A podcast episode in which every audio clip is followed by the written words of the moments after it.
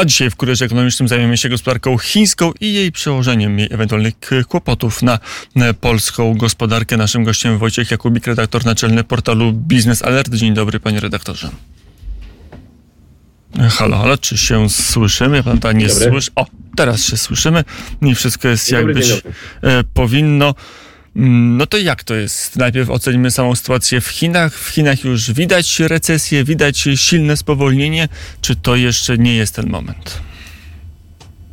Chiny mają y, do czynienia ze stagnacją, która była do przewidzenia i była przewidywana przez naukowców japońskich jeszcze w 2005 roku. Tak się składa, że pisałem pracę magisterską na ten temat. Y, chodzi o to, że model rozwoju gospodarczego, który często był wychwalany na Zachodzie jako alternatywa do naszej wersji kapitalizmu, czyli taki kapitalizm partii komunistycznej Chin, e, symbolizowanej osobą Denga Xiaopinga, e, przywódcy, który w latach 80.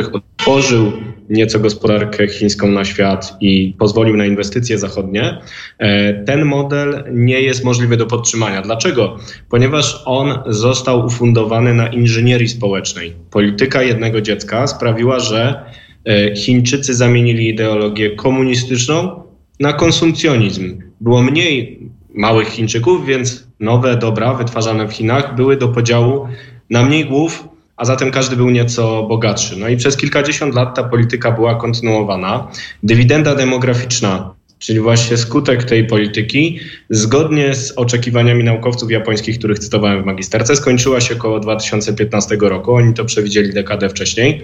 E, Chińczycy zauważyli, że ich piramida demograficzna odwraca się, to znaczy cytując George'a Friedmana, znanego geopolityka, który napisał takie dzieło Następne 100 lat, Chińczycy szybciej się zestarzeli niż zdążyli wzbogacić. I teraz ten model się wyczerpuje. To znaczy Chińczycy chcieli napędzać konsumpcję, rozwój gospodarczy poprzez e, tanią produkcję, czyli żyli z tego, że e, produkowali różne rzeczy na eksport i u siebie poprzez różne inwestycje, których skutkiem czasami były miasta widmo czy infrastruktura, która nie jest używana. No i te motory napędowe się wyczerpały. Tymczasem popyt wewnętrzny, czyli ta konsumpcja chińska, wciąż nie jest wystarczająca, żeby zastąpić eksport. Potrzebne jest niekończące subsydiowanie gospodarki poprzez różne państwowe e, pomysły komunistycznej partii Chin, a efekty są coraz mniej widoczne. Takie e, sterydy gospodarcze poprzez różne inwestycje, różne inicjatywy łagodzenia e, stagnacji przez Komunistyczną Partię Chin przestają działać. Widać to w danych gospodarczych, czyli podsumowując, Chiny na dzień dzisiejszy stoją przed stagnacją. E, głośny artykuł Wall Street Journal informuje o tym, że Chiny mogą nigdy nie wyprzedzić Stanów Zjednoczonych pod względem produktu krajowego brutto, bo jeżeli wejdą w tę permanentną stagnację, którą można obserwować na przykład w Japonii, która też od lat 90., od kryzysu w Azji w owym czasie nie może się podnieść, ma deflację, cały czas ograniczony rozwój gospodarczy. Jeżeli to samo czeka Chiny, to one nigdy nie wyprzedzą Stanów Zjednoczonych. I to z jednej strony może być dobry sygnał, no bo to nie jest może najbardziej wymarzona e, demokracja na świecie, to jest jednak rząd komunistyczny, no ale z drugiej strony takie problemy mogą skłonić komunistów chińskich do różnych drastycznych posunięć, które odwrócą uwagę od problemów, tak jak robi Władimir Putin na Ukrainie.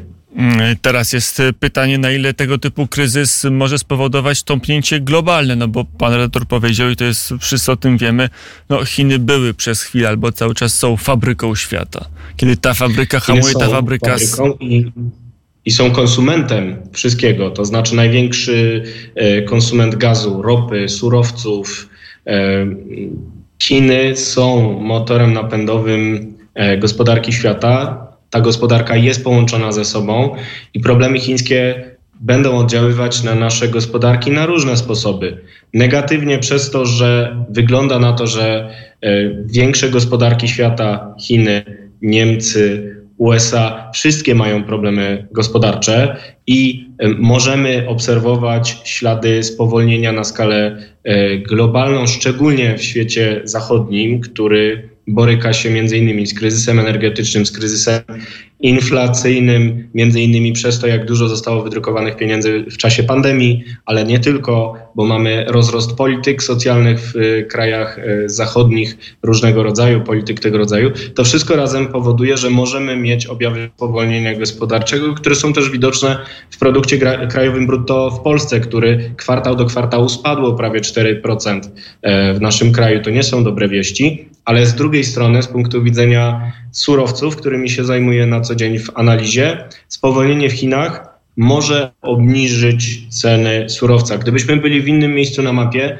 to moglibyśmy swobodnie prognozować, że sytuacja gospodarcza w Chinach będzie prognozować spadek cen na stacjach, spadek cen gazu, spadek cen ropy naftowej. Ale niestety jest zastrzeżenie w postaci Federacji Rosyjskiej, która jeszcze może nam zapewnić dużo fajerwerków, które będą windować te ceny, e, między innymi na giełdzie gazu, bo już same spekulacje o problemie z dostawami LNG z Australii czy gazu e, skroplonego z Norwegii windowały ceny na giełdzie europejskiej o kilkadziesiąt procent w jeden dzień. Nawet o 30%. Pokazuje, że nie taki, możemy być pewni przyszłości. Był taki dzień, gdzie gaz nagle ni stąd, ni zowąd o 30% wzrósł. Właśnie mówiono, to z powodu doniesień, że możliwy tak. jest strajk w, na, w gazoportach, które tankują gaz LNG w Australii. Sama spekulacja wystarczyła. Sama spekulacja, widać, że rynek jest rozchwiany.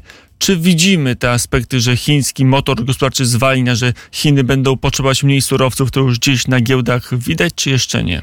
Takich twardych danych, że na przykład gaz jest tańszy. Widać. Widać, bo y, zacznijmy od gazu w takim razie. Tutaj widać, że giełda TTF, na którą nawet spojrzę specjalnie na potrzeby naszych widzów, e, notuje spadek cen gazu z tego względu, że są zgromadzone zapasy w magazynach europejskich. Osiągnęliśmy cel 90% zapełnienia magazynów zaplanowane na koniec października, już w połowie sierpnia. To jest nasz duży sukces, możliwy innymi dzięki ciepłej zimie.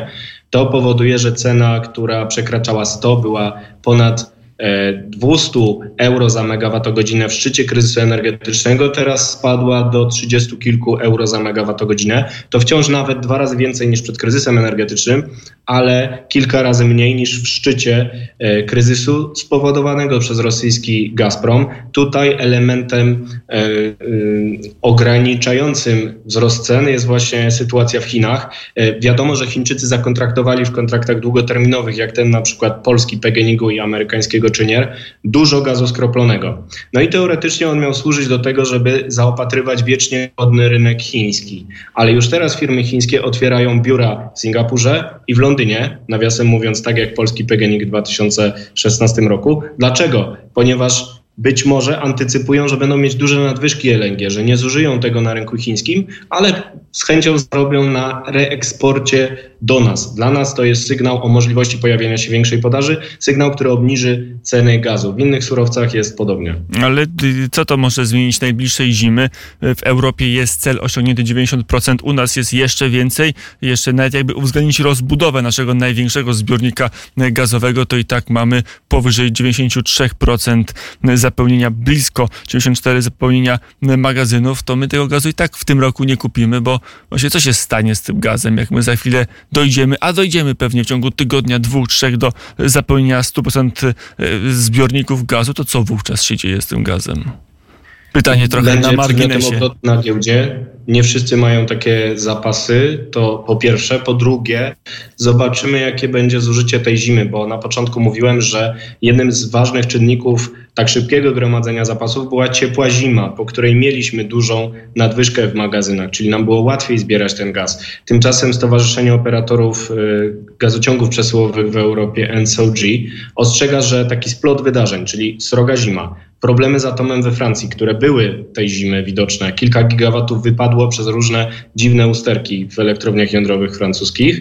E, do tego na przykład problemy z dystrybucją węgla w Polsce albo w Niemczech. One nadal na szlakach logistycznych mogą się pojawić. Do tego jakieś niespodziewane zdarzenia z atakami terrorystycznymi włącznie, bo przecież po sabotażu Nord Stream 1 i 2 możemy się spodziewać wszystkiego. Mamy wojnę za miedzą. To wszystko może nam zamieszać cały czas, więc przezorny zawsze ubezpieczony, ale gdybyśmy byli w innym, w bardziej bezpiecznym miejscu na kuli ziemskiej, to stawiałbym na to, że będzie jednak taniej, że będzie ten kryzys słabną, przez to właśnie, że ten chiński motor popytu na wszystko słabnie. Mm, jeszcze na koniec, panie redaktorze, pytanie o rosyjską ropę. Trochę poza e, konkursem Rosjanie się chwalą, że udaje się im sprzedawać ropę powyżej cen maksymalnych narzuconych przez sankcje. Jak to wygląda i czy Zachód ma możliwości kontrolowania i utrzymywania na niższym poziomie cen ropy rosyjskiej? Rosjanom do pewnego stopnia udaje się omijać sankcje, ale warto przypomnieć, że Iran objęty takimi sankcjami od 2011 roku też jest w stanie czasami szmuglować ropę. Natomiast jest to znikomy procent eksportu. Mało tego, e, fakt, że Rosjanie sprzedają tę ropę coraz drożej, czasami, nie zawsze, czasami im się udaje sprzedać powyżej ceny maksymalnej, bo używają floty widmo, omijają system ubezpieczeń na zachodzie, to powoduje, że kończy się promocja, która skusiła na przykład Indię do tego, żeby masowo kupować ropę chińską. Widać już spadek dostaw do Indii, bo kiedy promocja się skończyła, skończyła okazało się, że Indie wcale nie są takie chętne, więc to e, ten wielki sukces rosyjski jest głównie w źródłach propagandowych. Dane są jasne. W pierwszej połowie 2023 roku e, Rosjanie stracili 47% przychodów ze sprzedaży gazu i ropy. To nie jest szczyt naszych możliwości. Nasze sankcje mogłyby być ostrzejsze, bardziej szczelne, ale nie można mówić, że one nie działają na Rosję. To jest bomba z opóźnionym e, zapłonem, która ma zniszczyć gospodarkę rosyjską, jeżeli ona nie przestanie prowadzić zbrodniczej agresji na Ukrainę. I zniszczy ją? Miejmy nadzieję, że zmieni Federację Rosyjską, być może doprowadzi do jej rozpadu. Na razie jesteśmy dalecy od takiego scenariusza, natomiast widać pewne ruchy odśrodkowe. Wszystko zależy od tego, jak skończy się konflikt militarny na wschodzie kraju. Słychać o tym, że będą kolejne etapy rozmów pokojowych. Y, konflikt może zostać zamrożony, może zostać rozstrzygnięty na korzyść Ukrainy, może być dla niej niekorzystny. To od tego, co stanie się na froncie, e, będzie zależała przyszłość także Rosji. Dlatego tak ważne jest, aby kontynuować wsparcie, kontynuować politykę sankcji, solidarnego sprzeciwu wobec Rosji. No i potrzebny też jest spokój w analizie. Mm, o tym mówił Wojciech Jakubik, redaktor naczelny portalu Biznes Alert. Dziękuję bardzo za rozmowę. Dziękuję. I do usłyszenia.